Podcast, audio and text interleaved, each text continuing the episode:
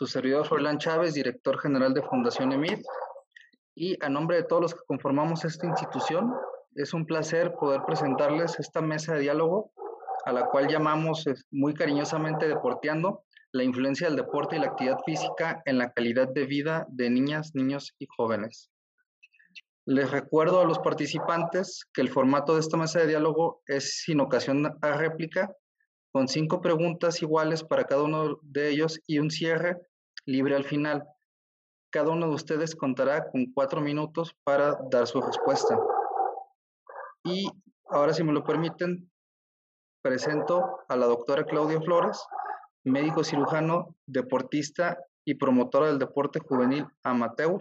También quiero presentar a el licenciado Ricardo Berumen López, licenciado en Cultura Física y Deportes, árbitro profesional de fútbol desde el 2016 por la Federación Mexicana de Fútbol, docente y preparador físico de fútbol en la Universidad Tecnológica de Jalisco, con una amplia experiencia en el diseño y aplicación de programas de recreación comunitaria con niños y niñas, así como al químico farmacobiólogo José Luis Michel Martínez Bernal, nuestro director de proyectos en Fundación EMIT, un practicante apasionado de varias disciplinas deportivas a nivel amateur, con más de siete años de experiencia en la implementación de programas sociales enfocados en el desarrollo y la sana convivencia a través del deporte y la actividad física en niños, niñas y jóvenes. Muchas gracias por estar aquí presentes en, esta mesa por medio de la cual tratamos de aportar un poquito más a la sociedad. Antes que nada, voy a compartir unos datos generales para entrar un poquito más en el tema. Comenzamos con el hecho de que realizar actividad física genera beneficios para la salud. No solo logra mejorar aspectos biológicos, sino también favorece a la sociabilidad y cuestiones del índole, de índole psicológicas, debido a un enorme y veloz desarrollo tecnológico que está, que está influenciando las culturas, la actividad física se ha reducido en las niñas, niños jóvenes, generando un síntoma más visible en el sedentarismo y sus lamentables pero prevenibles consecuencias.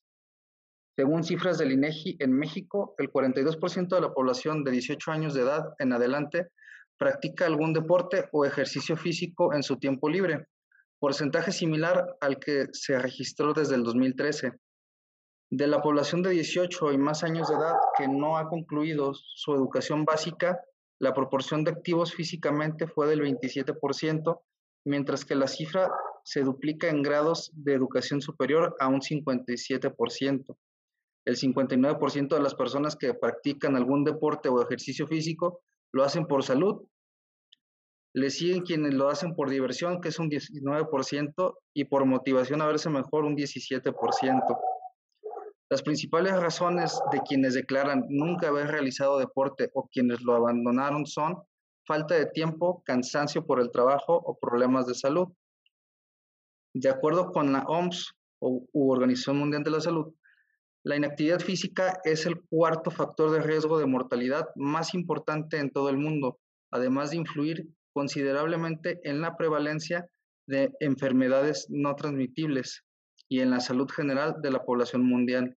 La OMS de igual forma señala que con el fin de mejorar las funciones cardiorrespiratorias y musculares, la salud ósea y reducir el, el riesgo de ENT y depresión, se recomienda a la población de 18 y más años de edad acumular un mínimo de 150 minutos semanales de actividad física aeróbica moderada o 75 minutos de actividad física aeróbica vigorosa cada semana.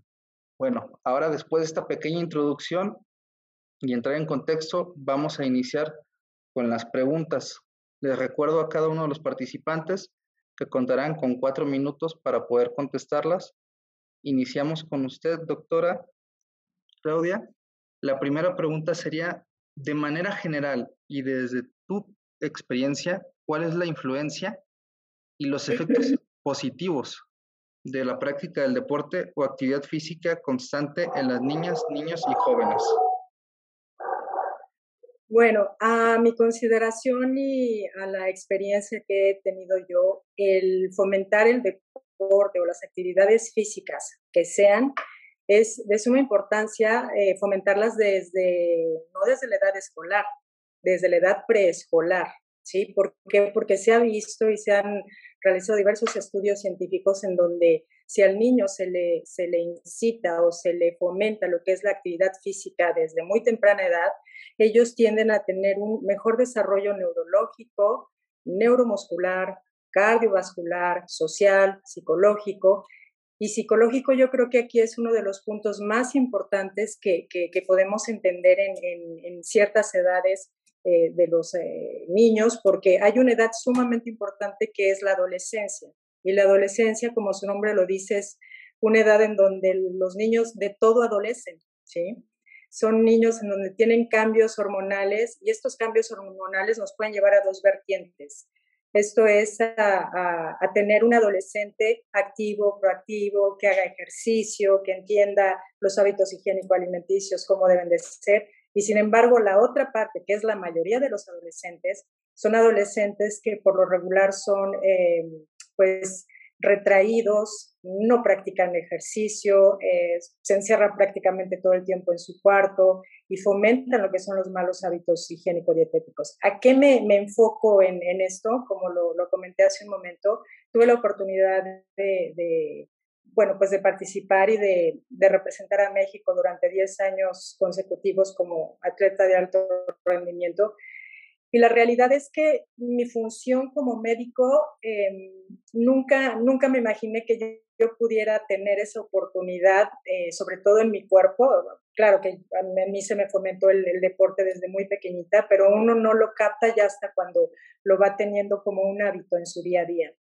Entonces, cuando yo recuerdo que cada que regresaba de, de competencias eh, del extranjero, regresaba yo aquí a México, siempre me quedaba como que un gusanito en decir, bueno, ¿cómo puedo yo ayudar a la población más, eh, más vulnerable? ¿Sí? Porque yo veía que eh, pues los atletas eh, que competían pues iban con sus coaches, iban súper bien preparados, llevaban preparador físico, preparador psicológico. Entonces, yo tuve la, la, la oportunidad de, de, estar practicando pues mi deporte que más me gusta en un club, un club de o sea, desde el nivel socioeconómico más alto hasta el más, eh, más bajo.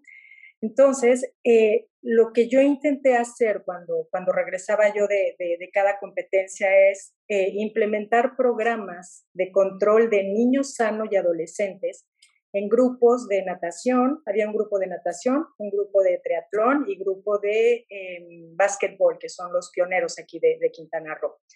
Y aquí lo interesante es que la, mm, la primera revisión que yo tenía con estos niños, obviamente también con los papás, yo les pedía algo básico, que era química sanguínea, biometría hemática, examen general de orina.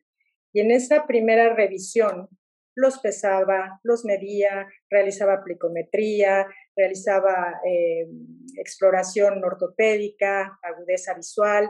¿Y por qué me, me, me surgió esa, esa, pues sobre todo ese gusanito de, saber qué era lo que sucedía, porque cuando yo entrenaba yo veía que eh, los niños los llevaban llorando, los llevaban a fuerza, se quedaban llorando los niños porque les daba flojera hacer ejercicio, unos se caían, vomitaban, eh, se desmayaban, entonces el coach o el preparador físico realmente pues no entendía qué era lo que sucedía. Entonces, cuando yo hago estos estudios, este, este plan, ¿Cuál va siendo mi sorpresa? Que la mayoría, no todos, pero la mayoría de los niños, por ejemplo, que, que, yo veía que corrían en, en, la pista de atletismo, se caían, se tropezaban, la mayoría tenía pie plano. Los chicos que no cachaban el balón tenían una deficiencia en, en cuanto a su agudeza visual. Hubo un niño que, que, también me llamó mucho la atención, que se cansaba constantemente, se ponía morado y nada más el profesor le decía, no, pues tranquilo, siéntate y ya nos vamos para la próxima clase problemas cardiológicos, eh, mucho niño desnutrido, eh, niños con eh, parásitos. Entonces, realmente eso al niño, sobre todo a estas edades, yo vi a niños a partir de los 7 años a los 16 años aproximadamente en ese, en ese universo de edades. Entonces, captaba yo a niños con pues con muchas eh, cuestiones psicológicas. ¿Por qué? Porque aquí la influencia de los papás no era el hacer ejercicio. Y una de las preguntas que yo hacía en, la primera consulta que tenía con los papás, porque también pues eh, traté de que la cuestión psicológica se, se atendiera, em, era de que ellos no querían hacer ejercicio porque sus papás no hacían ejercicio. O sea, yo, a mí, ¿por qué me, me forzan a hacer ejercicio si mis papás no, no, no lo hacen? Em, no puedo comer mi postre favorito porque pues estoy haciendo ejercicio y mis papás sí lo hacen, ¿no? Entonces, eh, realmente aquí la influencia en el deporte, en los niños, en los adolescentes y sobre todo a, muy temprana edad es básica y es una corresponsabilidad que debemos y tenemos que tener todos los eh, las personas que estamos en cada trinchera, ¿no? Yo como médico en cada consulta soy muy reiterativa porque no nada más veo a niños, veo a, un universo de, de pacientes que, realmente uno se da cuenta que el niño llega obeso, el niño llega con, con muchas comorbilidades que realmente son em, enfocadas a que, a que no hay esa influencia, no hay esa cultura del, del, deporte en, la familia. ¿sí? Entonces, hay que recordar que los niños hay cierta edad en los que o se pueden ir al lado oscuro o al, lado bueno, ¿no? Entonces, eh, en cuanto a, mi, a mi experiencia fue algo que me llamó muchísimo la atención y lo vaciado es que esto yo lo hacía cada tres meses. Esto es, cada tres meses le hacía su plicometría, le realizaba también su peso, su talla, obviamente ya su química sanguínea, su biometría hemática, examen general de orina, eso pues cada año.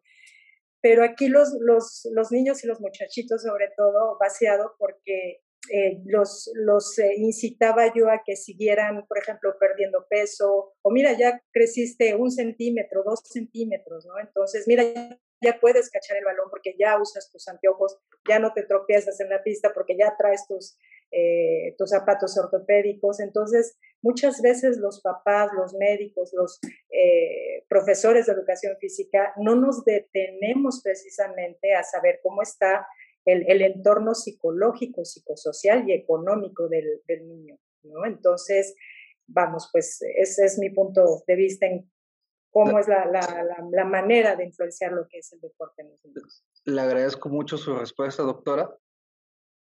Pasamos entonces ahora con, con el licenciado Ricardo. Ok, pues bueno, primero que nada, eh, quiero eh, decir desde dónde es mi posición, desde dónde me paro a hablar en este y es a partir de diferenciar quizás conceptos que yo, yo entiendo, considero en el hablar cotidiano, podemos creer que es lo mismo, ¿no? Hablar actividad física, ejercicio, deporte, recreación, quizás en la población en general se puede entender como que es lo mismo, ¿no? Pero realmente no, hay características muy diferentes porque actividad física engloba todo, simplemente pues cualquier movimiento que sea un gasto mayor al, al basal, de energía. Pero bueno, eh, si estamos hablando de, de qué manera eh, impacta o es influenciado un niño con la práctica deportiva, pues yo me paro a hablar desde entender que hay diferentes espacios.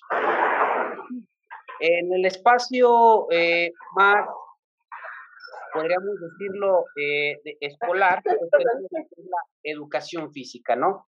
Pero fuera de esos espacios oficiales, escolares, pues tenemos que la práctica común, hablando de niños, eh, pues se limita o se deja a lo que viene siendo el juego en las calles.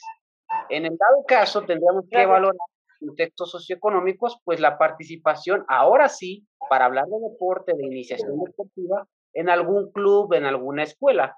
Pero en tanto no se entre a una práctica o un deporte en sí, con sus reglas, con sus técnicas, con sus entrenamientos, no podríamos hablar de deporte, estaríamos hablando de una un juego.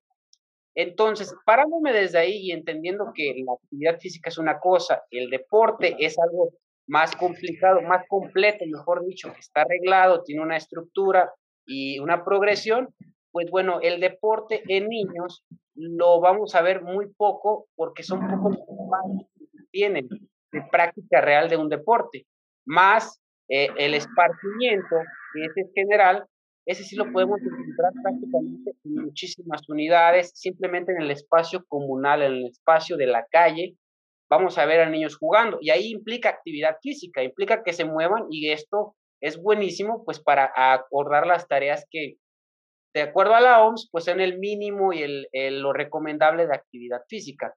Ahora, yo considero que, bueno, en esta influencia lo más importante es que son experiencias de vida.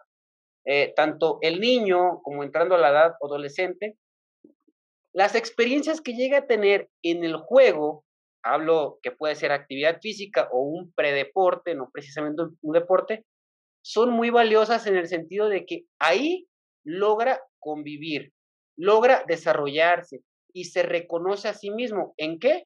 Bueno, en cuanto a sus capacidades físicas, ahí va comprendiendo y entendiendo que tiene la habilidad de lanzar, de cachar, de sujetar, de ejercer una fuerza, una velocidad, de mantener una resistencia. Entonces va conociendo sus capacidades físicas y sus habilidades.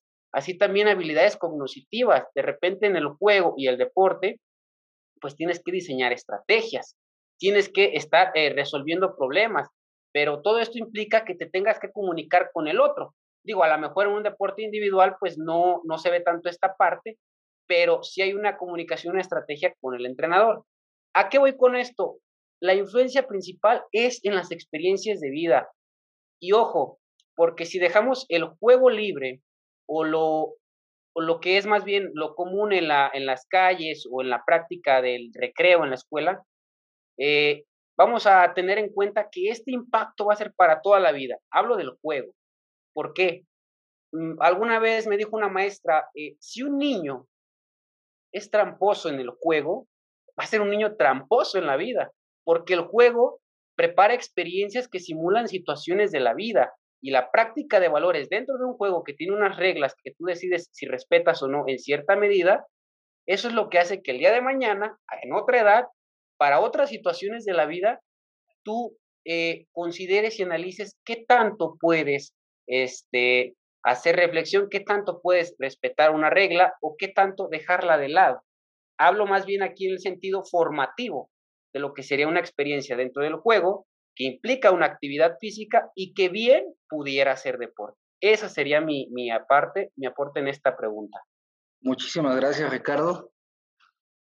Y bueno, se acaba de conectar con nosotros el doctor Luis Rivera, a quien presento, ingeniero industrial por la Universidad de Arizona, maestría en ingeniería energética y doctorado en ingeniería industrial por el Tecnológico de Monterrey participante de atletismo en los Juegos Olímpicos de Londres 2012, campeón mundial universitario de Kazán en 2013, medallista de bronce en el Campeonato Mundial de Atletismo 2013 y Premio Nacional del Deporte en el año 2013. Te damos la, bienvenida y de hecho llegas justo a tiempo. Una, una, muchas gracias, mi problema, pero una, una disculpa a todos. Miren, lo que pasa que tenía un viaje programado, iba en carretera y había un tráiler volteado y nos retrasaron como dos, tres horas. De hecho, aquí estoy en carretera, me orillé. Agarré poquita señal y me orillé para, para poder cumplir el compromiso. Una disculpa a todos, doctora Claudia, José Luis, Ricardo, Anaí, a todos, pero muy contento de estar aquí. Pues muchas gracias de nuevo y sobre todo agradecemos el esfuerzo que haces ante la situación. Y sí, oye, no, de plano, ¿no? comentaba que llegas justo a tiempo porque estamos en la primera ronda de preguntas. Entonces, la, la, pregunta sería, de manera general y de, tu experiencia, ¿cuál es la influencia y los efectos positivos de la práctica del deporte o actividad física constante en, los, en las niñas, los niños y los jóvenes? Bueno, pues híjola, en, en lo personal yo empecé en el, en, en el deporte desde los ocho años, ¿no? Entonces, el deporte ha sido parte de mi estilo de vida, de, de, de, mis hábitos diarios, ¿no? Y lo he visto con otros compañeros, ¿no? El, el, deporte, pues primero que nada, te ayuda a desarrollar diferentes, diferentes aptitudes o actitudes hacia, hacia los diferentes retos que puedas tener en la vida. Aunque dicen que el deporte no forja un carácter, simplemente lo refleja, ¿verdad? Pero en, en lo personal, eh, yo he notado con, con, algunos compañeros que, que, el deporte, pues, más, más allá de salud y, y, y, las ganas y la diversión de hacerlo, pues también es un tema preventivo muy, muy importante. tenía compañeros los cuales, eh, pues, hacían otro tipo de actividades, ¿no? Nosotros sabemos que el tiempo de ocio es el peor de los males. Y la verdad que el deporte es una manera muy sana, muy positiva de entretener, de mantenernos activos.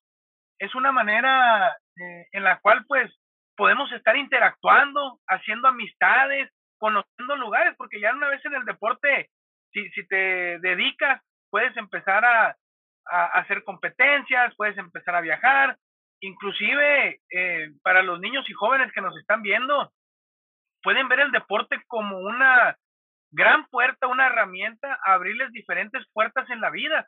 En lo personal, pude estudiar gracias a lo que era el deporte, obtuvimos becas deportivas, eh, después vinieron pues becas también económicas para poder sustentar diferentes cosas en, la vida diaria. Entonces, la verdad es que el, deporte, digo, nos, nos ayuda mucho a, poder desarrollar ese tipo de, de aptitudes, ¿no? Te agradezco mucho la respuesta. Michael, por favor, te cedo el uso de la palabra.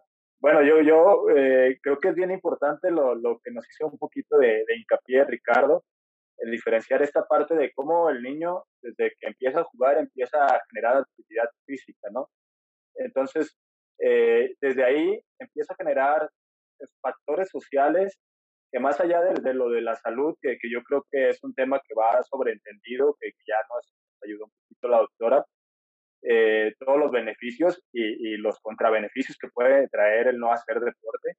Ya, ya lo vimos en los datos de la OMS, que, que es el cuarto lugar en enfermedades, pero me quiero enfocar más al, tema social, al tema psicológico, porque creo que el niño, desde que empieza a hacer esta actividad física, eh, empieza a generar otro tipo de habilidades eh, en cuanto a la capacidad de convivir con otras personas, en cuanto al ambiente familiar, ¿no? Y empieza a tomarle un gusto a lo que esté realizando como actividad física que, como bien lo comentó Ricardo, para él empieza como un juego, pero más adelante se le puede convertir en una pasión, en incluso eh, en un trabajo, en, en, un complemento de sus actividades o, llevarlo tal cual a un deporte. Cuando generas esto, eh, lo primero pues es estos valores que te, que te da ¿no? la, la, sana convivencia, el respeto hacia los demás, la puntualidad, todo eso yo creo que es súper importante y si lo logras llevar a un nivel ya, estaba Ricardo de deporte, eh, todavía más porque te genera algo que para mí es muy importante, que me enseñó el practicar diversas actividades, que es la disciplina. Yo creo que el ser disciplinado en la vida eh, puede llevar a, lugares muy importantes y, el deporte te lo puede generar porque todos coinciden en eso, ¿no? Cuando ya estás a un nivel de alto rendimiento, todos los deportes coinciden en que debes de tener disciplina si realmente quieres sobresalir. Más allá de, que logres, eh, no sé, ganar trofeos, ganar campeonatos, todo eso, sobresalir para ti, ¿no? Y esto es súper importante porque te va a generar otro tipo de perspectivas, vas a conocer otro tipo de personas. Entonces, esta interacción que te genera, yo creo que es quizás lo más importante que hacer actividad física o deporte eh, te puede dejar, porque de ahí pues eh, te, lleva a otro mundo, digámoslo así, ¿no? Te lleva a conocer otro tipo de personas, eh, otro tipo de retos, y eso pues se ve reflejado en tu vida diaria, ¿no? Eh, van muy de la mano, pareciera que no, realizar alguna actividad física va muy de la mano con el día a día, porque todo lo que aprendes de un lado lo llevas al otro y viceversa, entonces yo creo que eso es la posición más importante que nos genera el realizar alguna actividad Muchas gracias, Michelle, por tu, por tu aportación. Entonces, continuamos con, con la siguiente pregunta. A consideración suya, doctora Claudia, ¿cómo afecta el entorno familiar y social en el que se desenvuelven las niñas, los niños y los jóvenes para que no se realice actividad física o deporte? ya, ya más o menos pues eh, hablé un poquito en mi respuesta anterior, es básico e imprescindible que, la familia em, apoye, que la familia eh, pues fomente sobre todo este tipo de, actividades físicas y, vamos, o sea, claro que afecta y al, individuo desde pequeñito lo afecta en todos los ámbitos. Les pido una disculpa si yo hablo del lado de mi trinchera, soy médico, entonces eh, para mí es eh, también importante eh, hacer, hacer ver que al, al, pequeño, al niño, al adolescente o al, al joven, lo afecta pues neurológicamente, ¿no? Neurológicamente el hecho de no hacer ejercicio desde temprana edad cualquier actividad física moverse lo afecta. Eh, un ejemplo, el niño que no gatea, el niño que no le enseñan a saltar o el, el niño que no salta la cuerda o brinca, es un niño que posiblemente en un futuro tenga alguna eh, alteración psicomotriz, esto es que no haya buena coordinación. Eh, afecta también en cuanto a su desarrollo, pues no alcanzan muchas veces las percentilas de peso, talla, son niños que tienen poca fuerza, eh, poco eh, control en sus movimientos. Y vamos, lo emocional, ¿no? Emocionalmente, em, a mí me ha tocado sobre todo en aquellos niños que, que no practican ningún tipo de actividad, son niños que precisamente cuando llegan a esta edad de la adolescencia, eh, pues generan mucha ansiedad, eh, síndrome de, o muchas veces trastornos, ¿no? De déficit de atención, eh, angustia, son niños retraídos que les cuesta mucho trabajo interactuar con las, con las demás gentes. Y, bueno, en cuanto, a, en cuanto a salud, pues no se diga, ¿no? O sea, prácticamente el que el, el, el entorno familiar esté afectado va a afectar prácticamente todas las esferas tanto psicológicas, emocionales, de salud. Y bueno, aquí tengo yo una, eh, si me permiten ustedes leer unas cifras, que precisamente estaba yo ayer en un webinar y me sorprendió la, la, la, cifra.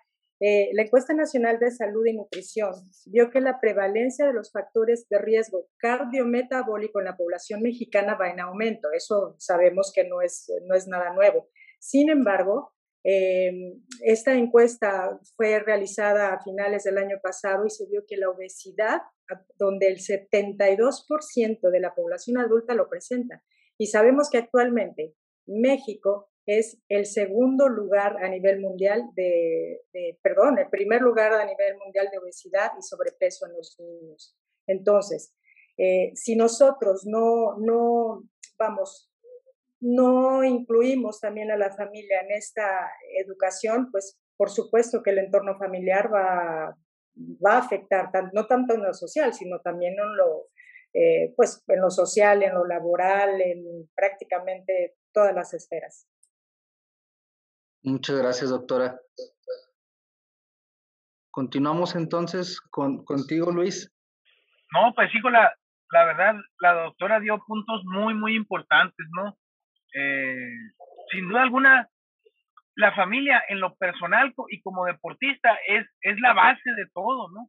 No nada más lo deportivo, pero ahorita enfocados en esta parte, ¿cómo es posible que, que en México sea el primer lugar en obesidad infantil?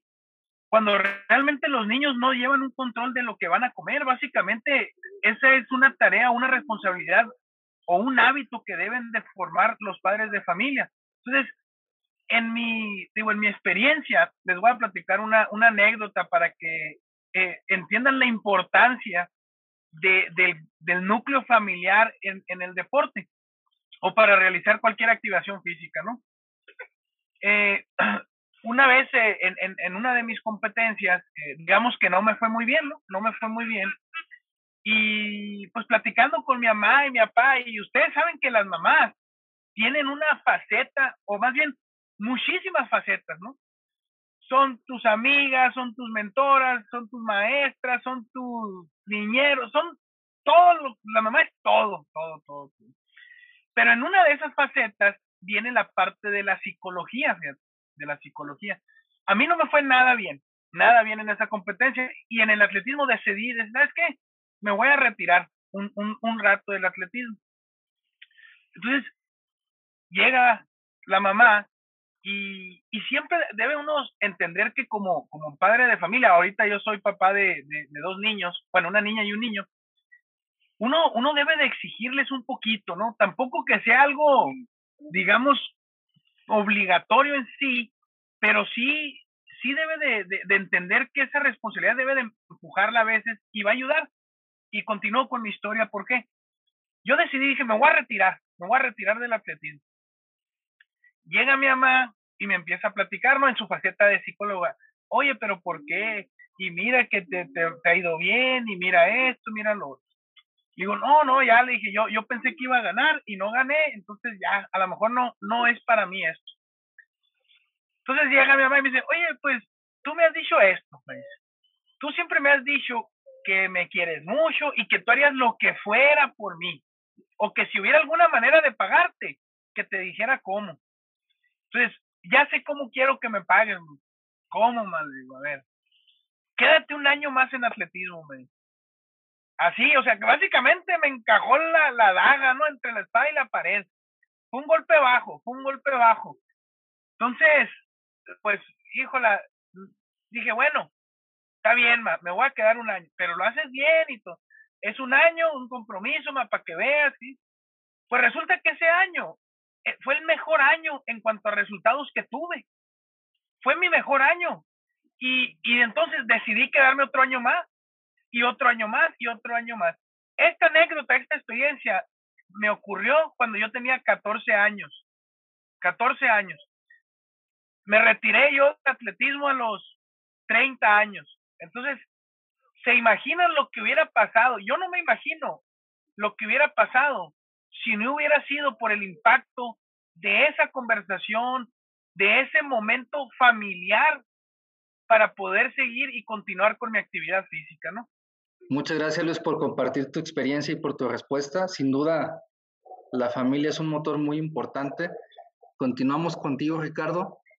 Ok, pues bueno, yo quiero eh, atacar esta, esta pregunta eh, en dos partes, ¿no? La primera, yo la identifico desde mi experiencia, lo que he vivido y lo que me toca ver también como formador y como también parte de una persona que pues me ha tocado también vivirlos, vivenciar a la fecha actualmente los procesos de lo que es un entrenamiento y demás, todo un estilo de vida ligado a la actividad física, pues yo puedo, mencionar que los factores que como tal eh, yo considero eh,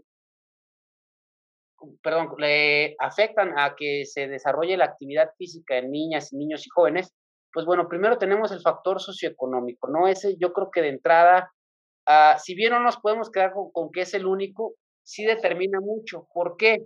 Mencionaba que pues la actividad física se hace prácticamente en el día a día, el juego involucra actividad física, pero si ya hablamos de deporte, primero tendríamos que hablar de una iniciación deportiva. Entonces ahí tenemos las escuelas de, de fútbol, de natación, de diferentes prácticas, ¿no? Donde se llevan a los niños, ahí se comienzan con los fundamentos técnicos de base y demás.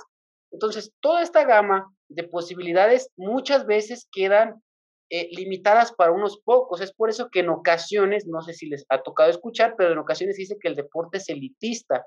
El deporte, no la actividad física, no el juego, no la recreación por esas características que a lo mejor no todos tenemos, no todos tienen las posibilidades socioeconómicas para acercarse y pagar las clases, que en muchos lados son gratis, yo lo entiendo, pero no hay la suficiente cobertura, en mi experiencia lo puedo ver, no hay la suficiente cobertura como para que todos tengan el acceso a unas clases predeportivas de iniciación para cualquier deporte. Obviamente hay deportes más caros que otros, entonces ahí también ese factor socioeconómico, ¿no? Tanto del material que requieres, como del desplazamiento de tu lugar de origen, tu casa, a donde es la clase, porque hablando de atletismo, ¿dónde tenemos aquí en Guadalajara pistas? Pues la Unidad Revolución, la de Cusey y otras en Unidad Tabachines, pero bueno, ¿y qué con los niños del Salto que quieran practicar? ¿Y qué con los niños de Tonalá, este, en las orillas, allá para Jauja, que quieran practicar? ¿Qué involucra? Pues un gasto. Ese es un factor.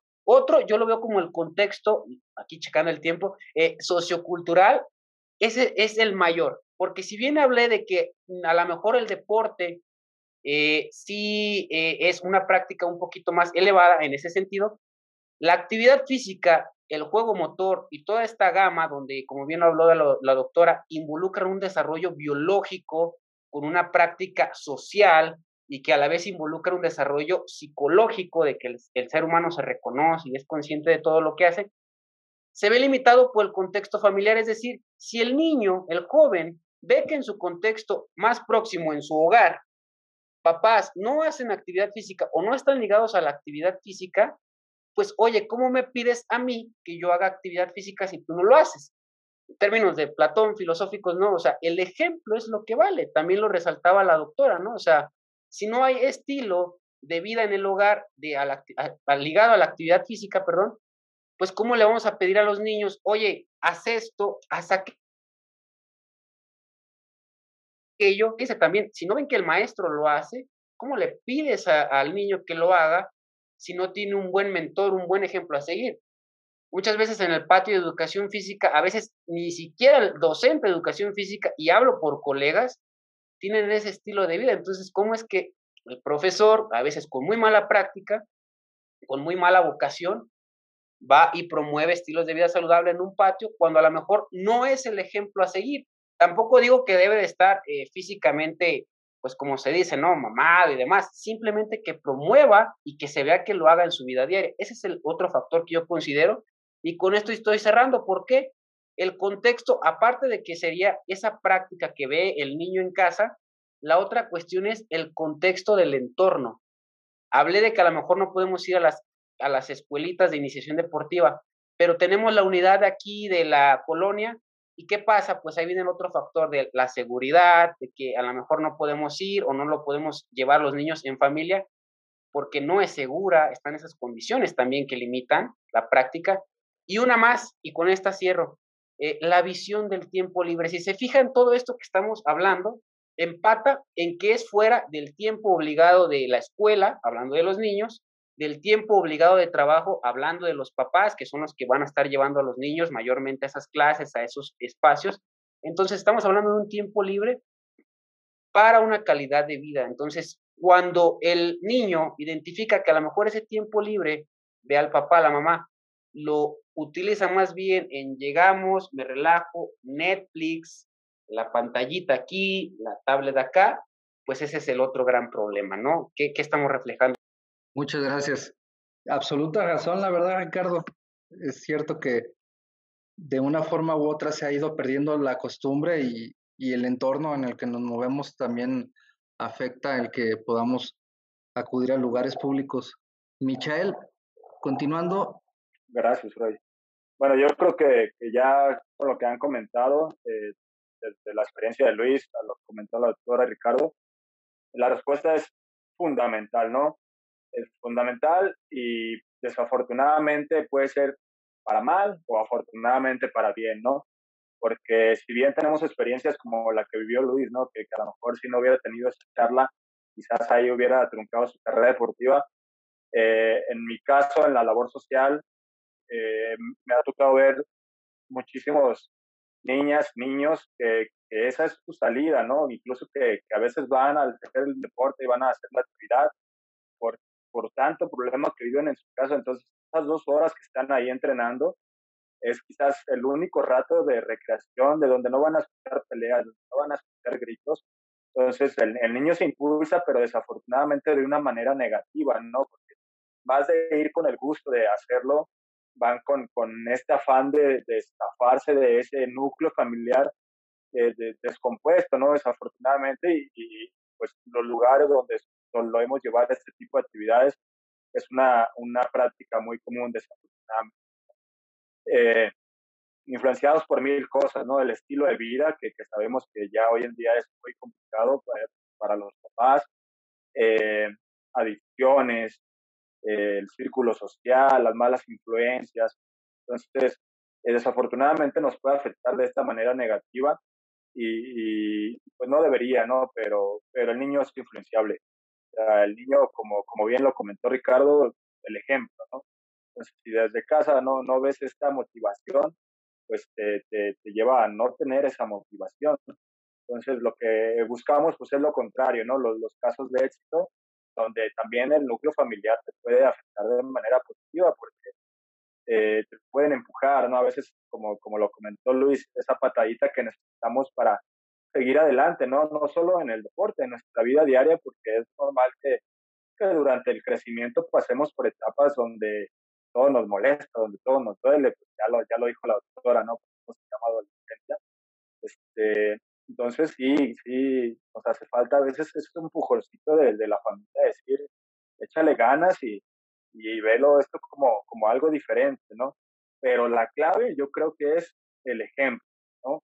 Porque no, no podemos exigir, no, no solo, eh, reitero, no solo en el deporte, en cualquier cosa, ¿cómo tú le vas a exigir a alguien que haga algo cuando, eh, ya lo comentó también Ricardo, si el niño ve que tú llegas a, tu casa, eh, justificado o no, porque vuelvo a lo mismo, entiendo el cansancio que nos puede dar las jornadas laborales tan largas en el país, el desgaste de los traslados, todo eso, pero el niño no lo entiende. él solo está viendo un ejemplo. Y si el ejemplo que tú le estás mostrando es llegarte a sentar y a lo mejor eh, abrir alguna bebida o algo así, y ya se terminó tu día, pues el niño lo va a llevar hacia allá, ¿no? Para él eso es algo normal. Entonces, yo creo que, que es fundamental y, por eso eh, este tipo de foros pues, es, nuestro objetivo, ¿no? Tratar de invitar eh, a la familia a impulsar al niño de una u otra manera, ¿no?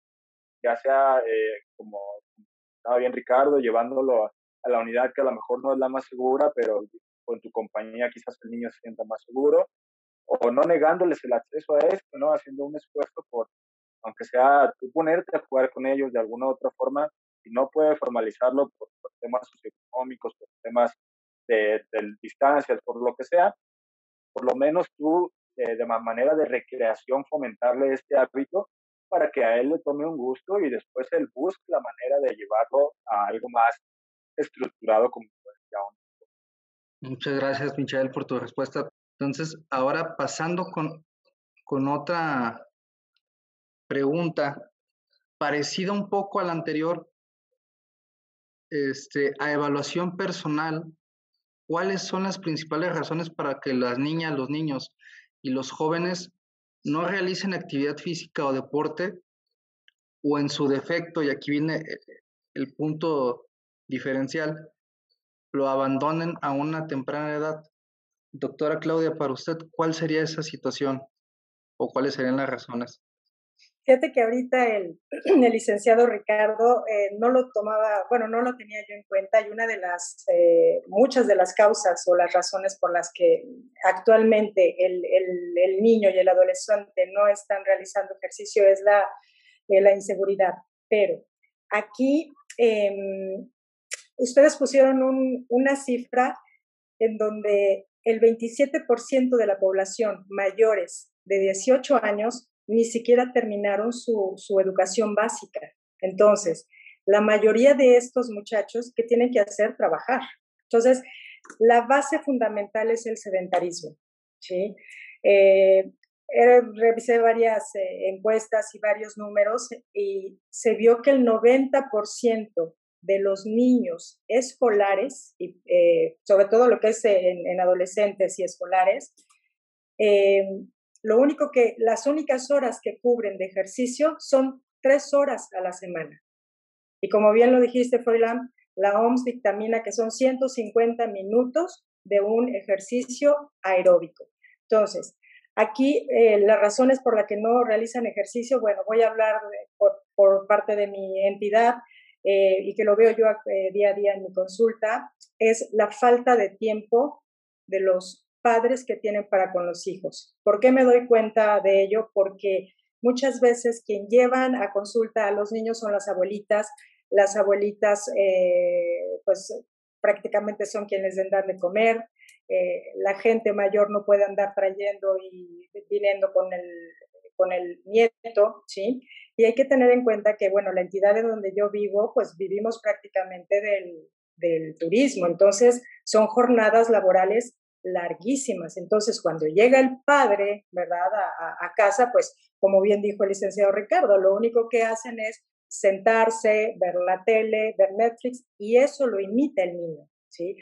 De verdad que hay veces que a mí me sorprende que cuando estoy dando consulta, y llámese desde niño del preescolar, o sea, estoy hablando niños de cuatro, cinco años, tres años, lo primero que hace la mamá es darle el celular para que no esté dando lata. Entonces, es un hábito que los niños ya desde chiquititos lo están empleando. Entonces, el, y más con esta pandemia, ¿no? Realmente esta pandemia eh, vino a, pues a destapar, eh, yo creo que muchos, muchas carencias que de por sí como sociedad ya, ya teníamos. Y discúlpenme que les hable de, cifras, pero es que son cifras contundentes. a nosotros en, en, esta entidad de, Cancún, hablando específicamente, pues realmente hubo un recorte de, trabajo inmenso, ¿no? La gente realmente está pobre, la gente realmente está pobre. Y me metí algunas eh, páginas para precisamente para retroalimentar eso y comentaban que en Quintana Roo la obesidad en los menores de edad se disparó durante la contingencia. ¿Pero por qué? Porque el niño maneja mucho estrés. El niño que estaba acostumbrado a salir a la playa, a salir a las plazas, a correr, eh, a, patinar. Aquí afortunadamente pues tenemos muchas áreas verdes, tenemos un mar hermoso. Entonces eh, aquí sí se limitó, pero no como en las grandes urbes. Entonces eh, aquí pues los niños crearon mucha ansiedad y no nada más aquí, hablo en, en general, pero vamos, en, lo de en mi entidad. Eh, y fíjense, existen 350 mil alumnos de primaria y secundaria en el estado.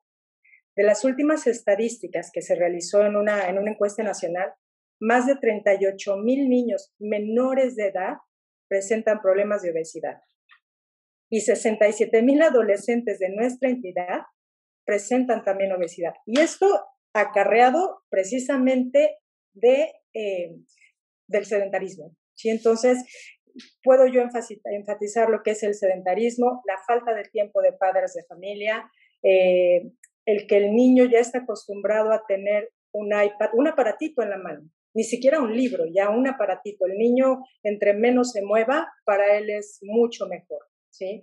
Eh, y bueno, las falta, la falta de áreas eh, de recreación aquí realmente sí nos hacen falta, eh, pero bueno, pues tenemos aquí muchas áreas verdes, no se practica como allá en Guadalajara lo que es el atletismo, porque desafortunadamente tampoco tenemos las instalaciones, pero bueno, se practican otro tipo de deportes también muy, muy benéficos, pero las principales razones son prácticamente esas. Muchas gracias, doctora. Continuando contigo, Luis, la misma pregunta. Híjola, pues mira, sí hay varios factores, ¿no? Yo creo que no es una sola la respuesta, pero si yo se lo tuviera que atribuir a, a dos aspectos, yo creo que seleccionaría dos aspectos. Uno, como lo mencionó ahorita Ricardo, yo creo que el aspecto económico es un factor muy, muy importante, ¿no? Eh, llega un momento donde digamos que, que el deportista, eh, digo, hablando de, ya del, deporte, pues sí, tiene que decidir entre trabajar o, o, dedicarse al deporte en las tardes, ¿no? Entonces yo creo que el factor económico es una parte importante, ¿no? Y el otro, para lo que es la activación física, vuelvo a, a recaer en lo mismo de la pregunta pasada, es la familia.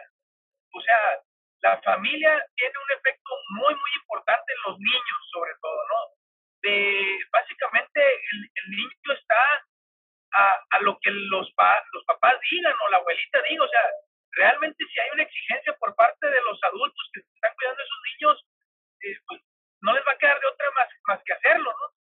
Y ya llega un punto en, en, la edad de los jóvenes, 15, 14, 16, donde pues ya tiene que uno asumir la responsabilidad de las decisiones que va tomando en la vida. Entonces, si es una combinación entre la familia, lo económico y, las decisiones propias, ¿no? Si lo tuviera que acomodar en, orden de importancia, al final del día las decisiones las toma uno. Entonces, no podemos ir echando la culpa de que, ay, porque mi familia no me dejó, no hice nada. O, híjole, es que me daba flojera y tampoco hice nada. No, es que el aspecto económico y no hice nada, ¿no?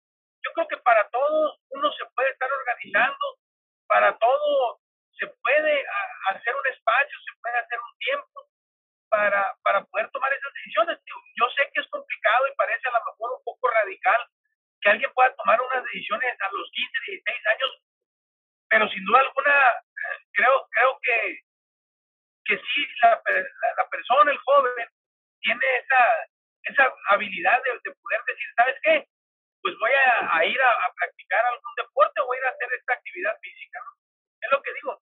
Además, el, el, esfuerzo que pueda venir por parte de los, de los padres de familia. Entonces, digo, esas, esas tres puntos que mencioné ahí, yo creo que en combinación eh, son, son factores muy, muy importantes, muy determinantes para, para ver si un niño joven pues hace una actividad física. ¿no? Muchas gracias, Luis. Ricardo, la misma pregunta.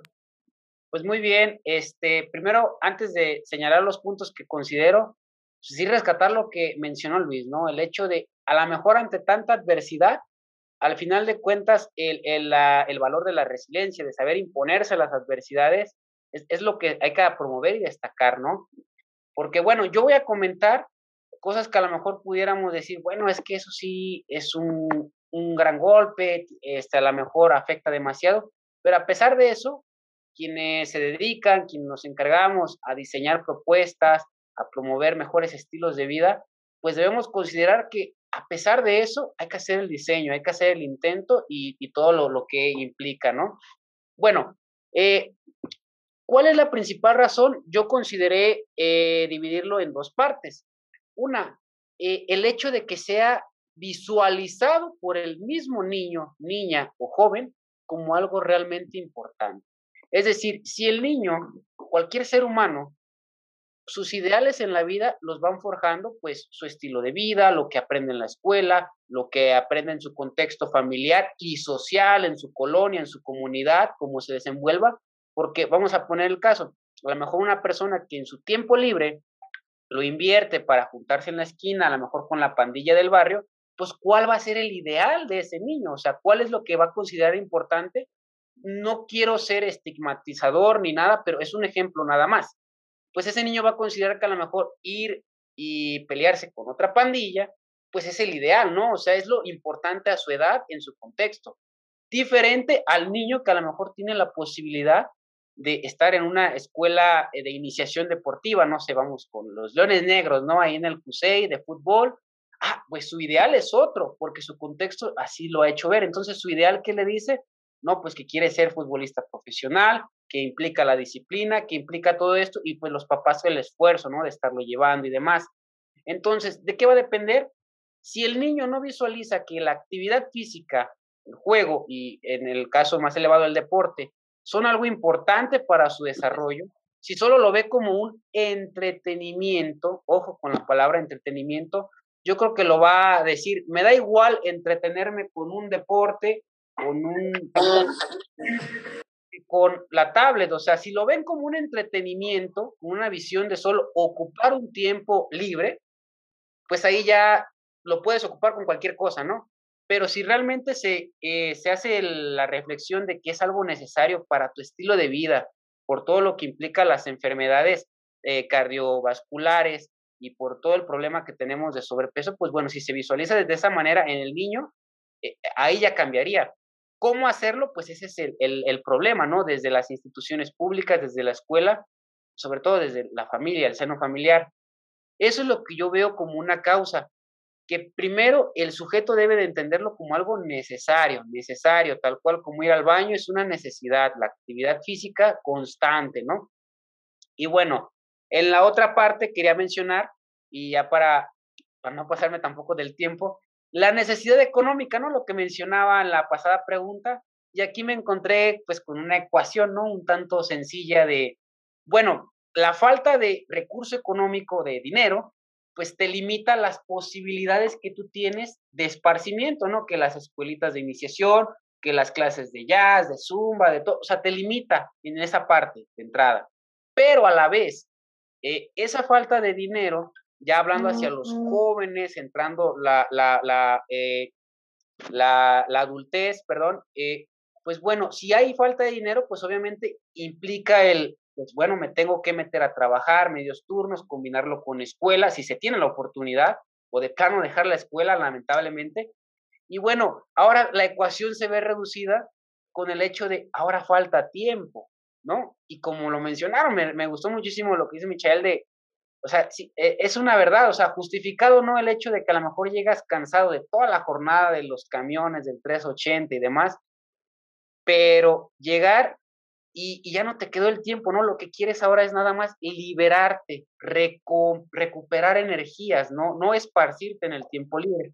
Entonces, esa es la otra parte, ¿no? La ecuación de, a lo mejor no tienes el recurso económico, pero cuando buscas tener ese recurso económico, pues ahora nos va a faltar el tiempo para hacerlo, ya sea de los papás que trabajan jornadas extra para poder eh, a lo mejor meter al niño a las escuelitas de iniciación deportiva, o a lo mejor en el joven que ahora tiene que trabajar, pero ya le queda poco tiempo libre y ya no tiene en qué invertir ese tiempo libre, se va a lo fácil, ¿no? Al estar en casa, que, o sea, no digo que sea malo, lo que yo voy es que el exceso es lo que estaría siendo perjudicial, porque obviamente todos a veces llegamos muy cansados, a lo mejor ahorita no nos movemos tanto con esta cuestión de la pandemia, pero yo recuerdo que sí me tocaban jornadas laborales de ir a las clases allá, acá, y uno llega y pues sí, o sea, es válido de repente pues agarrar el YouTube y demás, pero yo digo que la clave aquí es que se identifique cuál es el exceso de esta parte. Con esto cierro, cierro ya en, la, en esta pregunta. Muchas gracias, Ricardo. Michael, continuando contigo. Gracias, Fray.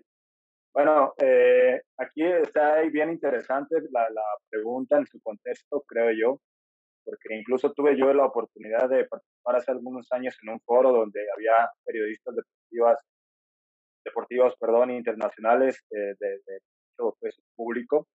Entonces, eh, cuando nos hicieron esta pregunta muy similar, pues obviamente empiezan las lluvias de ideas, ¿no? Y empezamos a, tratar los, temas que, que afectan a, muchas otras cosas, ¿no? Que, claro, es un hecho que afectan al deporte, pero que no son la causa principal. Por ejemplo, el tema de que mencionan de la identidad, el tema de la eh, falta de espacios, el tema de los programas en la educación, cómo están diseñados, cómo están implementados.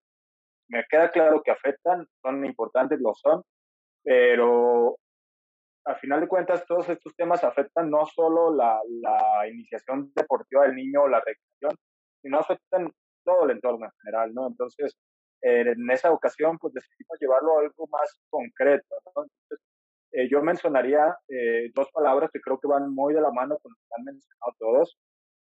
Una que, que lo, lo llamamos por definición, si se le puede decir así, apatía, y definitivamente del entorno social, ¿no? Volvemos una vez más eh, ya hablamos un poquito del tema familiar, pero ahora también, eh, ya lo mencioné un poquito Ricardo, más allá de la familia también tienes amigos afuera de, eh, tienes una colonia, a lo mejor donde, como no, no, no generalizar, pero por dar un ejemplo, a lo mejor donde los embarazos prematuros son parte de la vida cotidiana, no quiero decir que estén bien, que estén mal, pero pueden afectar de alguna otra manera, o el tema de las pandillas, o el tema de, ah, yo no, ya no voy a ir porque, y lo he vivido yo, o sea, niños de 7, 8 años, ya no voy a ir al programa deportivo porque aquel es de la otra cuadra, a mí me dijeron que el de la otra cuadra, y, y eh, todo eso que arrastran sin saberlo, ¿no? Sin saber realmente cuál es la causa, a veces no, nada más porque los adultos les vamos inculcando eso de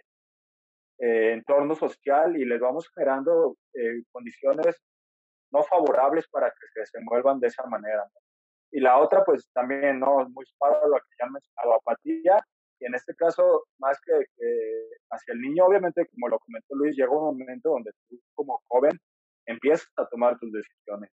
Pero eh, no me dejará mentir eh, la doctora Claudia, obviamente todo lo que arrastras de de influencias es lo que te genera al final de cuentas tu carácter si bien lo puedes ver influenciado por tu entorno, claro que tu núcleo familiar es súper importante. Entonces, eh, en este caso me, me, voy a enfocar más a la apatía de los padres. Sí, entiendo y lo vivo, eh, como lo comentó Ricardo, yo creo que al, al, día de hoy la mayoría de las personas adultas lo vivimos.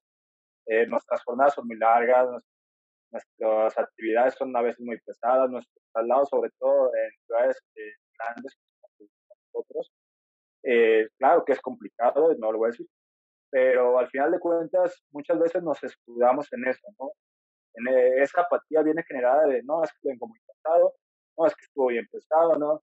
Y es como, entonces, tú adulto que estás influenciando a un niño, ya sea de manera directa o indirecta, es decir, siendo su papá o a lo mejor el tío, el primo algo, que un niño te está viendo, una niña, un niño te está viendo, eh, pues claro que vas a, generar, compartir esa apatía que, estás viviendo. Entonces, eh, pues yo creo que hay que hacer el esfuerzo, ¿no? Invitar a, los adultos que, que vean o vayan a ver, eh, hacer ese esfuerzo, porque realmente si, vemos la, la solicitud de la OMS o el requisito mínimo que pide, pues si lo trasladas a todas las semanas no es tan pesado, ¿no? Y claro, los arranques son difíciles, lo que hagas en la vida, los arranques son difíciles, pero después se te vuelve un hábito y qué, qué importante es que se te vuelva un hábito, algo que te va a generar salud, algo que te va a generar incluso tranquilidad mental, ¿no? Porque sabemos que el ejercicio te deja, te lleva. Pues, eh, yo creo que eso es importante, la apatía de los adultos a no llevar esta convivencia con el niño al principio, esta recreación, este juego, para después que el niño ya con esa influencia lo lleve al tema deportivo. Yo creo que esos serían los factores más Muchísimas gracias, Michelle, por compartir tu respuesta. Pasamos a la cuarta pregunta, la cual es la siguiente. ¿Qué propuestas a corto plazo tienes para promover el aumento de la actividad física y el deporte, especialmente en las niñas, los niños y los jóvenes? Doctora Claudia. Sí, pues algo que, me llamó mucho la atención que acaba de comentar lo que es Michael es precisamente eso, la, la apatía. ¿A qué voy con esto?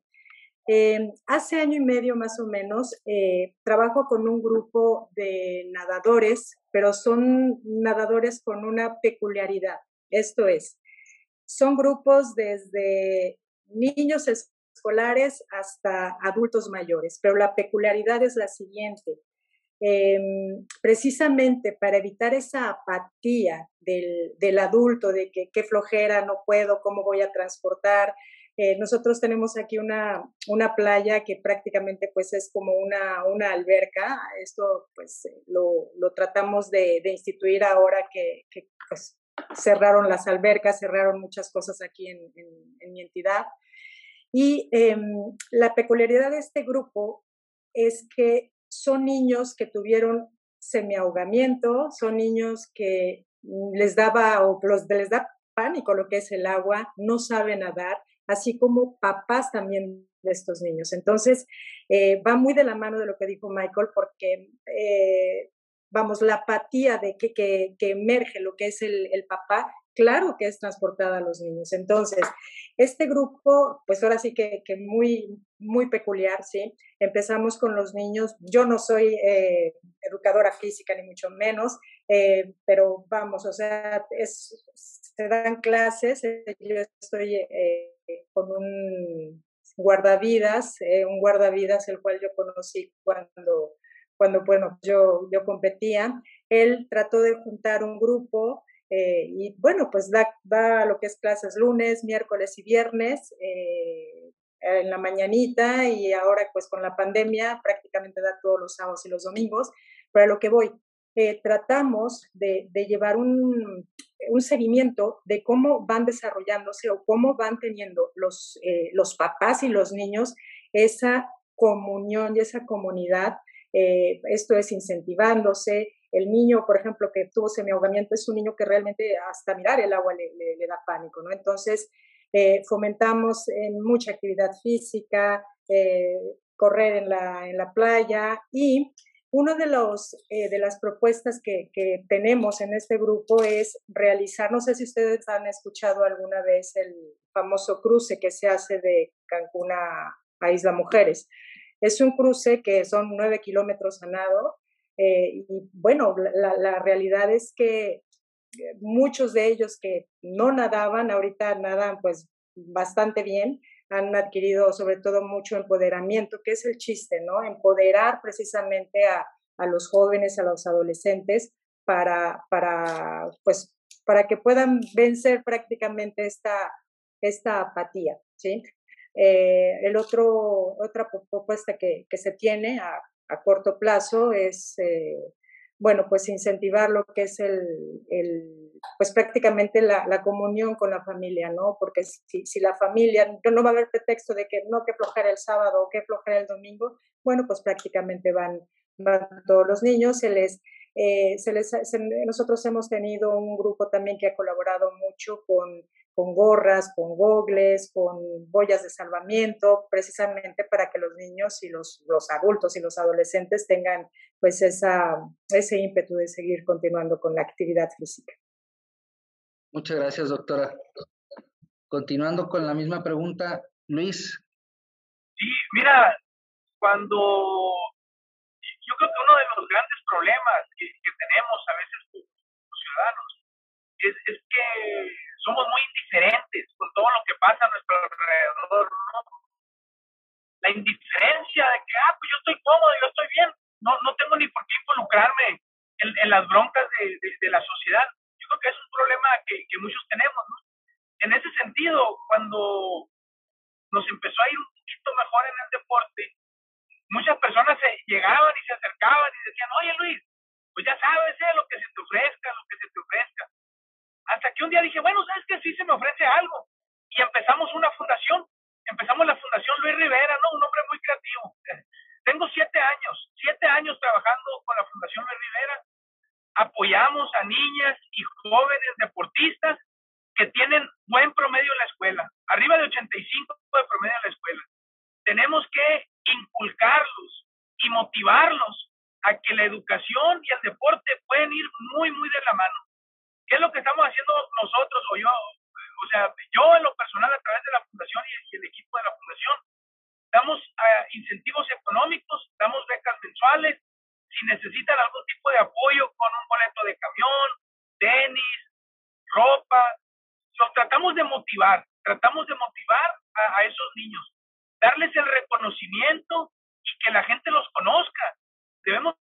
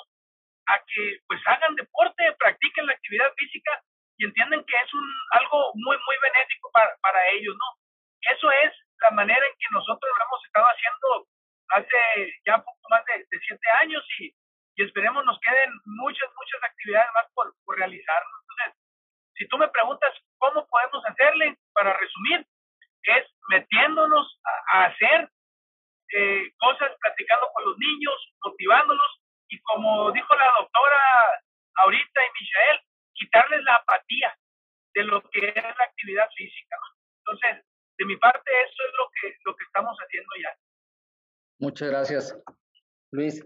Ahora pasando contigo, Ricardo. Bueno, la propuesta personal, uh, personal tal cual, sin tener un respaldo institucional o de alguna fundación al momento, pues es retomar algo que eh, en años pasados ya había comenzado aquí en mi colonia. Yo vivo en la zona de Las Pintas, acá área conurbada de la zona metropolitana de Guadalajara. Y bueno, aquí con lo que serían mis colonias aledañas, mis barrios, eh, pues que, que, empecé por allá del 2018, eh, comencé con un programa de recreación comunitaria. ¿Esto por qué? Pues simplemente para refrendar todo lo que yo estaba viendo en la escuela, yo me especialicé en recreación, eh, eh, tiempo libre y ocio. Entonces yo me especializo en esto que son las prácticas, por eso es que he mencionado pues a lo largo de estas preguntas la gama que hay, ¿no? O sea, no solo estamos hablando de deporte con una función, sino que involucra también un juego, involucra una convivencia y pues es más, más integral. Entonces, eh, la propuesta a corto plazo es retomar esto que, que en un momento empecé acá, eh, como les digo, eh, les, les hablo así rápido del programa. Consistía en todo lo que era una programación de actividades, tanto físicas como artísticas, como de este carácter comunitario. Es decir, de repente en el verano, cuando hay más tiempo libre de los niños, hablando de aquel 2018 con la presencialidad en las calles y en la escuela, pues, ¿qué buscan los papás? Alguien lo mencionó hace rato, ¿no? O sea, desentenderse del niño, o sea, mandarlo a los cursos de verano porque va a estar todo el día en casa y qué enfado, ¿no? O sea, los cursos de verano. Entonces yo vi como una, ah, como algo a utilizar ese tiempo libre. ¿Por qué? De repente yo veía en mi contexto que en las esquinas, pues sí había niños, pero no precisamente jugando. O sea, estaba el grupo de niños todos viendo el mismo celular, el, último video, ¿no? El, que salió el gracioso y demás. Eso es lo que yo veía en mi cotidianidad aquí afuera. Eh, entonces, con todo lo que yo había aprendido, incluí un programa donde les dije, ¿saben qué, chavos? Vamos a estar haciendo torneos de fútbol en la calle, porque no tenemos unidades aquí en los cerquitas, en la calle, así, tal cual, con permiso y todo de los vecinos, porque obviamente también se van a enojar que les peguen a la puerta y demás, los balonazos, pero hay quienes sí nos apoyaban, de repente hasta no, eh, este, ahí les va una, pues una botanita, ¿no? O sea, a lo mejor en el sentido nutricional no, no era lo ideal, pero sí incentivaba a los niños a que, ah, pues mira, este, el señor de la esquina nos dio estos dulces, o sea, yo entiendo que no es lo ideal, pero funcionaba para incentivar esa práctica. Entonces, incluimos tanto torneos de fútbol callejero, donde cada grupito de niños en su barrio hacía su equipito y iban a jugar contra los de una calle, contra los de la otra. Incluí alguna vía recreativa en una calle que yo consideraba más o menos segura, de poco tráfico y con buen asfalto.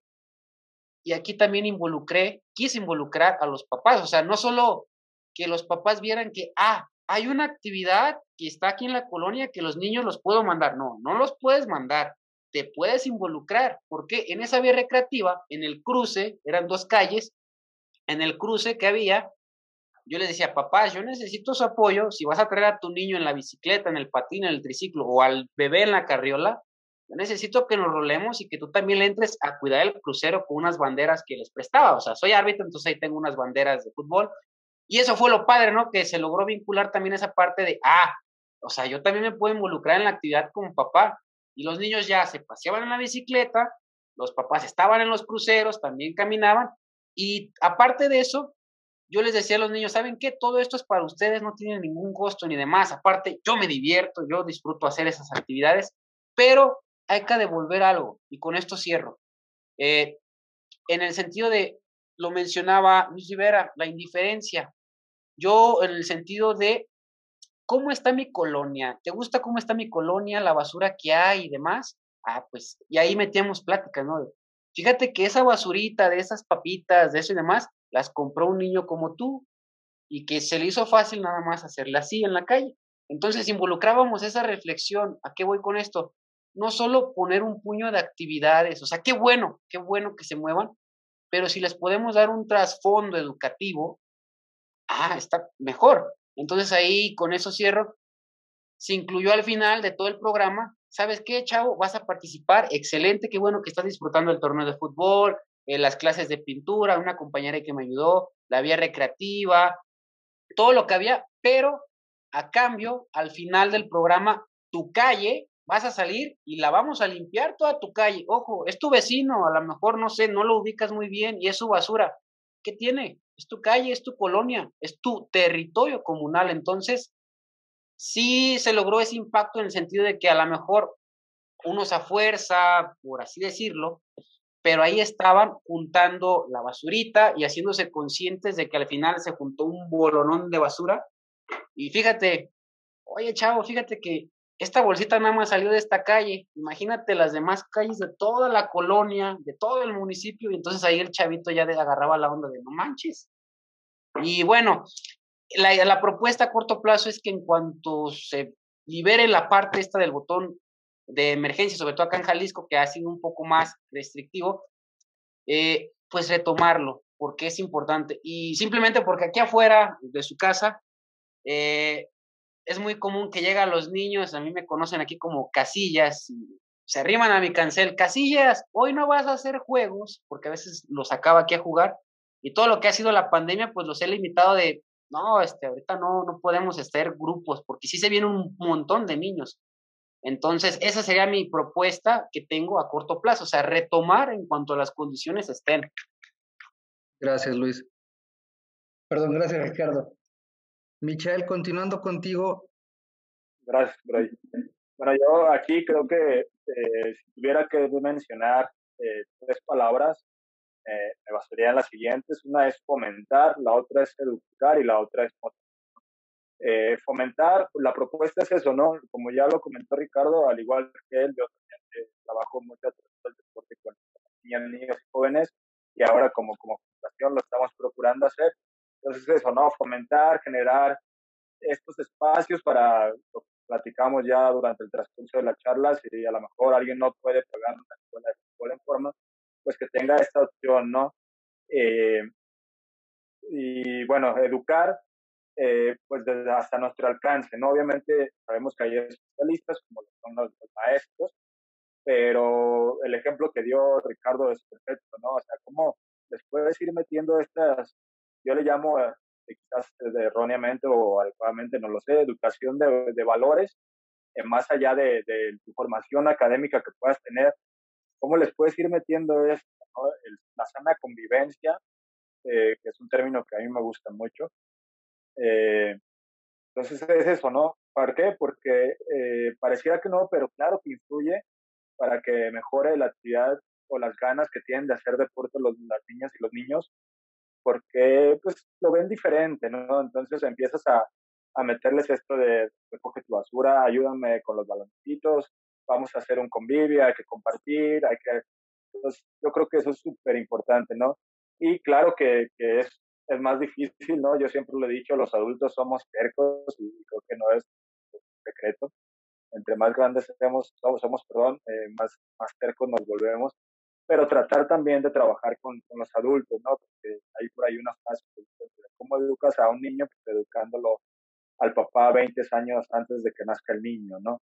Entonces, pues trabajar, ¿no? Pues con programas de, de, alguna u otra forma que, que, el papá se pueda ver involucrado. Yo creo que esto es bien importante, que el papá asume de alguna u otra manera para que se sienta él motivado y a la vez pueda llevar esta motivación y, y, la otra pues es motivar y que yo creo que es, a lo mejor voy a sonar muy sentimental, pero para mí es algo muy importante, ¿no? Porque eh, yo soy de la idea de que eh, hoy en día es claro importante formarte académicamente, formarte profesionalmente o formarte una profesión y que lo que hagas lo hagas bien, pero necesitamos líderes.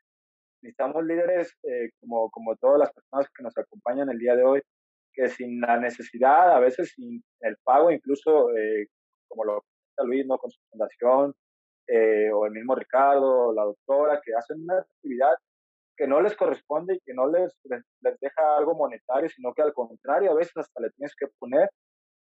Eh, siento que en el mundo hay, habemos muchos así. Entonces, a veces es nada más que encontrarlos, ¿no? Motivarlos, invitarlos, a través de una plática, a través de estos foros, eh, a través de una experiencia de vida o a través de escuchar sus necesidades, porque esto va a generar líderes que nos van a ayudar a impactar, ¿no? Eh, sabemos que ahorita el tema de, de, gobierno está rebasado, aunque no, a veces eh, reclamemos y todo, yo creo que, que, estamos en una parte donde nosotros como sociedad tenemos que aprender a sumar. Entonces, para mí eso es muy importante, motivar, porque cuando motivas a alguien a hacer esto, eh, pues vas a generar más espacios para que el niño se pueda desenvolver adecuadamente, ¿no? Entonces, eh, eso es para mí fundamental. Crear nuevos líderes que, que se empapen de, de este tema. ahorita obviamente lo estamos enfocando al tema de la actividad física, pero lo puedes trasladar a mil cosas, ¿no? Encontrar qué le apasiona al joven sobre todo, que es el, por el que puedes trabajar, para que él después pueda transmitir este mensaje a las niñas y los niños. Pues yo creo que eso es lo más. Muchas gracias, Michelle. Bueno, pues ya que hemos escuchado todos estos puntos de vista tan interesantes y sobre todo al final, el qué están haciendo hoy en día cada uno de nuestros participantes para poder mejorar o incentivar la actividad física, me gustaría pedirles que nos apoyen con un cierre para, para culminar esta, esta mesa de diálogo, prácticamente con qué se quedan con de esta, de esta pequeña mesa de diálogo. Me gustaría empezar con usted, doctora Claudia. Bueno, pues antes que nada, yo quisiera agradecerles eh, la invitación que me, que me hicieron. La realidad es que me siento muy honrada y discutir en esta mesa de, diálogo a mí me abre mucho, mucho mundo y muchos preámbulos porque desde mi trinchera pues yo veo eh, posiblemente al, al, al, niño o al adolescente de otra manera. Eh, yo me quedo con, con, puntos muy, muy importantes e interesantes y uno de ellos es vencer lo que es nuestra apatía, vencer lo que es la indiferencia ante, ante las situaciones que estamos viendo. Y si nosotros tenemos la voz sonante y tenemos el empoderamiento de poder motivar eh, tanto a los niños como a los adultos, ¿por qué no hacerlos? No hay que esperar que alguien más llegue porque posiblemente no va a llegar, ¿sí? Esa persona. Entonces, si nosotros tenemos las capacidades, y bueno, veo que los ponentes son extraordinariamente, pues, ahora sí que, que saben de, de, de, pues, de lo que hablan, entonces, eh, yo creo que si, tenemos esa, esa voz sonante desde, desde el lado de donde lo, lo podamos ver, pues yo creo que es eh, un beneficio. Eh, no, yo, yo no soy de la idea que los niños son los del mañana, no, los niños son de hoy, de hoy para poder tener un mejor futuro, un mejor futuro, un mejor México, unos mejores eh, personas, seres humanos, profesionistas, y que vamos, o sea, si nosotros en este momento podemos vencer todo esto que estamos eh, hablando, que obviamente pues se tienen muchos problemas socioeconómicos eh, y culturales, pues podemos también empoderar al, al, ser humano, ¿no? Y sobre todo tener unos eh, mexicanos de buena calidad. Y gracias, gracias por la invitación. Muy honrada. Muchísimas gracias, doctora Claudia. Luis Rivera, ¿con qué te quedas de esta mesa de diálogo? Híjola, pues primero que nada, muchísimas gracias también por, por la invitación. Eh, fue un gusto enorme escuchar los diferentes puntos de vista. Una disculpa otra vez por toda esta llegar tarde. Mira, ahorita voy aquí en carretera con el otro celular aquí en la, usando para usar un poco, pero bueno, la verdad es que de esto se trata la vida, ¿no? De, de irnos a, adaptando a, a, las situaciones. Y, y yo me quedo con, con, mucho de lo que dijo la doctora. Dejemos, dejemos de buscar culpables, básicamente. Tenemos que asumir eh, nuestras decisiones, seamos jóvenes, seamos adultos, nuestra decisión va a ser la que guíe y la que marque nuestro camino, ¿no? Yo le quiero dar un mensaje a los niños y a los jóvenes diciéndoles que tengan objetivos, que tengan sueños, que entiendan que las oportunidades se las van a ganar ellos con trabajo diario, que entiendan y que sean muy realistas de dónde están parados el día de hoy y que sean muy objetivos de dónde quieren estar parados el día de mañana y trabajen por esos sueños y esos objetivos. Y también le quiero dar un mensaje a, a, a, los padres de familia. Sin duda alguna, uno de los puntos que todos... Parece que, que se cortó un poquito la señal con él. Vamos a dar oportunidad que se reconecte y pasamos con pasamos contigo, Ricardo. ¿Con qué te quedas de esta mesa? Sí, yo creo ahí, Luis, con pues, detalles, ¿no? De la carretera y la, la conectividad. Bueno, eh, pues primero que nada, como todos, agradecido por este espacio, por la invitación ahí con Michelle, este, y bueno, compartir y sobre todo ver otras, otros puntos de vista, porque a lo mejor lo, la doctora mencionaba, hablo desde mi trinchera, uno habla desde su trinchera, desde, que lo, que, desde lo que nos ha tocado vivir, experimentar, y nuestra formación a lo mejor académica y a lo mejor este, ya en, en, en contacto con las comunidades, ¿no? Eh, pero ver otros puntos de vista, la verdad que, que chulada, chulada este, este diálogo, yo rescato muchos puntos. Y bueno, este, tan así que de repente por ahí el tiempo yo también me, me, me excedía porque uno dice, es que quiero aportar esto, siento que también puedo mencionar este otro detalle y, y, y muy padre, ¿no? Eh, hablando de el cierre de lo que se tocó, pues bueno, yo considero que desde mi posición hablo como alguien que está formado en conocimientos y teoría acerca de lo que es el tiempo libre, el ocio y la recreación. que yo entiendo muchas veces a lo mejor vamos a tener la visión negativa, ¿no? De lo que es este espacio de tiempo. Pero bueno, eh, hace poco, hace unas semanas, ahorita que está todo virtual, estaba haciendo un curso en línea, ¿no? Del, del DIF acerca de, de, capacita, de una capacitación para los que se encargan de ir campamentos, que eso también me encanta mucho. Y por ahí mencionaba una reflexión del tiempo libre, quiero compartir así como que el, el abstract, ¿no? Que bueno, si nos ponemos a pensar, todo lo que estamos hablando reside en un tiempo libre. O sea, fuera del tiempo obligado que es la escuela, el trabajo, las tareas domésticas, ese tiempo libre, eh, cada uno de nosotros como ser humano, como papá, como niño, a lo mejor no muy consciente de ello, este, va a invertirlo para su calidad de vida. Y eso puede ser eh, beneficioso a favor o, o repercutir en contra. Es decir, en ese tiempo libre el niño con todo lo que hablamos, su contexto social, su contexto del entorno, la posición económica, va a tener una gama de posibilidades y en ese tiempo libre es donde él va a decidir, o con el apoyo de sus papás, en qué lo invierte, ¿no? Si en la práctica deportiva, con todos los beneficios que ya hablamos, en la práctica de la actividad física, con la, lo que implica ese gasto mínimo que nos recomienda la OMS, o pues si se va por otro camino, ¿no? Que no, no estaríamos cuestionando, no me gustaría así como que satanizar, como se dice el día de hoy, que bueno, la acción es de los padres y el ejemplo, o sea, la verdad es que sí influye, pero bueno, vamos a pensando, como dijo Michelle, ¿y quién educó a los papás a ser padres? Entonces, estamos hablando de algo que viene de tiempo,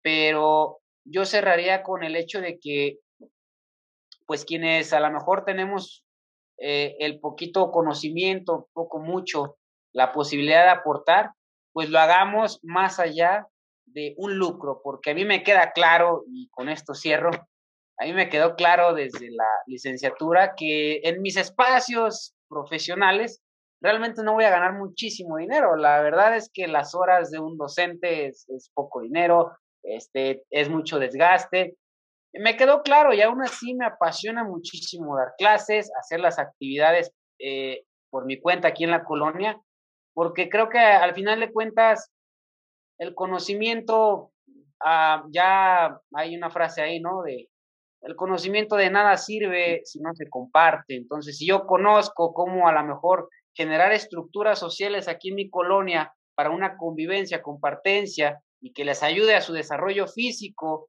y psicológico, pues bueno, ¿por qué no hacerlo?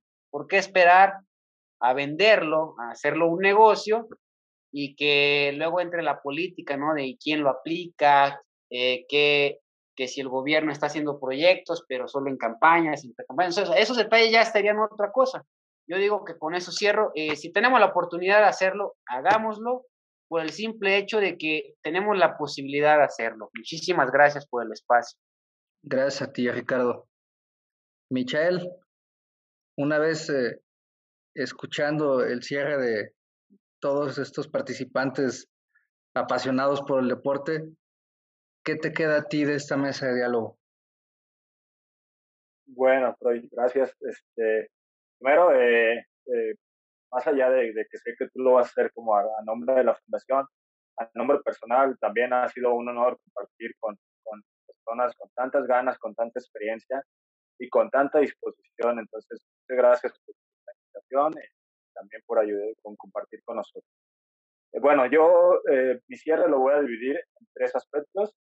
Hablando del tema como tal, eh, pues creo que ya, ya lo, lo, mencionamos lo suficiente, pero al final de cuentas lo voy a reducir eso, ¿no? Hay que quitarnos la apatía como, como adultos para empezar a, a, influir de manera positiva en el niño, empezar a invitarlo a que haga física de alguna u otra forma y, buscar los medios, ¿no? Sabemos, ya lo platicamos, que es difícil de repente, pero, pero cuando uno quiere yo creo que se puede. Entonces, aunque sea de, de manera eh, recreativa, pero hay que impulsarlos, hay que impulsarlos a que alcancen, en este caso, eh, lo insisto, estamos hablando de, deportivos, pero si no es pues, por ahí, a lo mejor hay que impulsarlos de alguna otra forma. yo creo que me quedaría con eso en ese aspecto. El otro punto que para mí es muy importante y lo mencionamos por ahí aisladamente, es sabemos que la pandemia nos, está afectando en nuestro estilo de vida. Eh, pues aquí quiero mencionar dos cosas. No, no, no hay que dejarnos, ahora más que nunca no hay que dejarnos que este tipo de, situaciones que salen de nuestras manos nos controlen.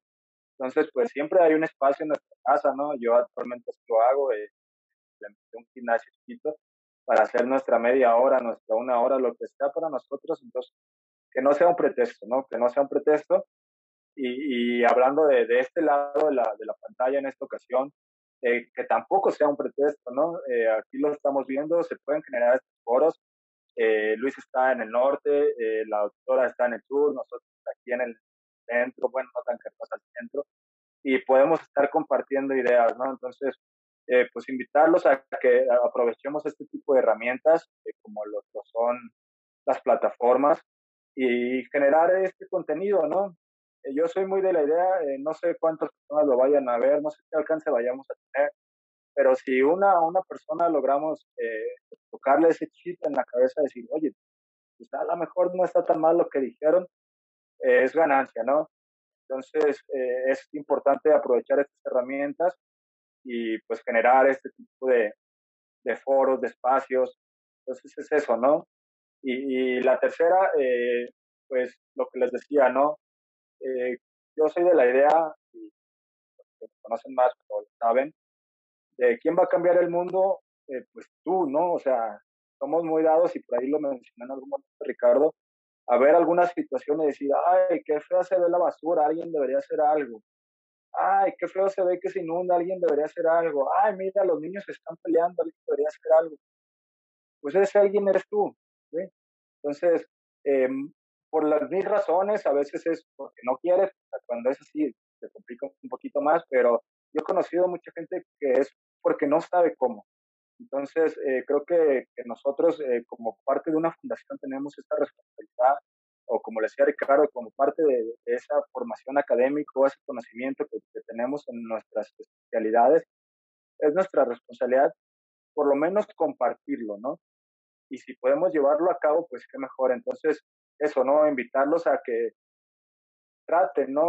De alguna u otra forma, levanten la mano, levántense de su silla y está bien, está padre que nos quedemos hoy en día en las redes sociales, en foros, pero yo soy de la idea de que las quejas van acompañadas de acción. Entonces es eso, me quedo con, con la invitación a todos, que si traen una idea, que si traen una inquietud, pues busquen el medio, ¿no? Busquen el medio y traten de, de llevarla a cabo para tratar de tocar vidas, tratar de tocar este, cabezas, mundos, y de verdad no tienen idea cómo, cómo pueden cambiarle su perspectiva que tiene alguna persona, sobre todo en niñas y niños, este, de, la, de la vida, ¿no? Del entorno. Entonces, eh, pues es eso, ¿no? Dejarles la invitación, eh, lleven su inquietud, busquen el medio, eh, lo que sea, ¿no? Aquí nos enfocamos en un tema, pero llévenlo a cabo porque, lo digo con todo el cariño y el respeto, mesa, pero por decir un tema, ¿no? Los, los locos somos los que vamos a cambiar el mundo. Entonces, eh, pues de nuevo, felicidades a todos por el esfuerzo que están haciendo más allá de sus labores diarias y ojalá eh, aquí podamos haber motivado a alguna otra persona a sumarse a este tipo de actividades. Eh, muchas gracias. Muchas gracias, gracias Michelle, por, tus palabras. Bueno, a nombre de Fundación EMIT, así y a a nombre propio. Ha sido un honor y un verdadero placer tenerlos a ustedes como participantes en esta mesa de diálogo y agradecemos el tiempo, sobre todo el aporte que nos han, han brindado. Está mal que lo diga, pero la pandemia nos ha permitido tener este acceso a, a grandes mentes como ustedes a, a, la distancia, ¿no? Y me quedo con puntos muy torales. Me quedo con el hecho de que desgraciadamente la actividad física se ve afectada por la apatía, la inseguridad que se vive hoy en día en las ciudades y por el factor socioeconómico, pero también que es muy importante eh, el, el, apoyo familiar para poderlo desarrollar, la cuestión deportiva, este, el hecho de cómo podemos prevenir o, detectar problemas en el desarrollo de los jóvenes y evitar así posteriormente en, la edad adulta y el cómo nos está ayudando incluso a poder tener e, e, esa estabilidad emocional o mental en esta etapa tan difícil que está atravesando pues todo el mundo, ¿no? De igual manera, agradezco a todos los que se dieron el tiempo de escucharnos. Esperamos que la información compartida sea de utilidad y los invitados este, esperamos que se sumen a más foros de los que se puedan llegar a generar y tengan la certeza de que a nuestros amigos presentes y los que nos estén escuchando, esta información este, va a ser benéfica e incluso con posteriores mesas se va a ir eh, mejorando y vamos a ir dirigiendo más acciones para una sana convivencia y un adecuado desarrollo social y ambiental. Me despido recordándoles que, que, si tienen algún tema, talento o actividad que quieran compartir, nos escriban en nuestras redes sociales y con gusto nos sumamos para poder desarrollarlo. Hoy y más que nunca necesitamos estar unidos y generar nuevas ideas. Ha sido un verdadero placer y que tengan muy bonita noche. Gracias a todos.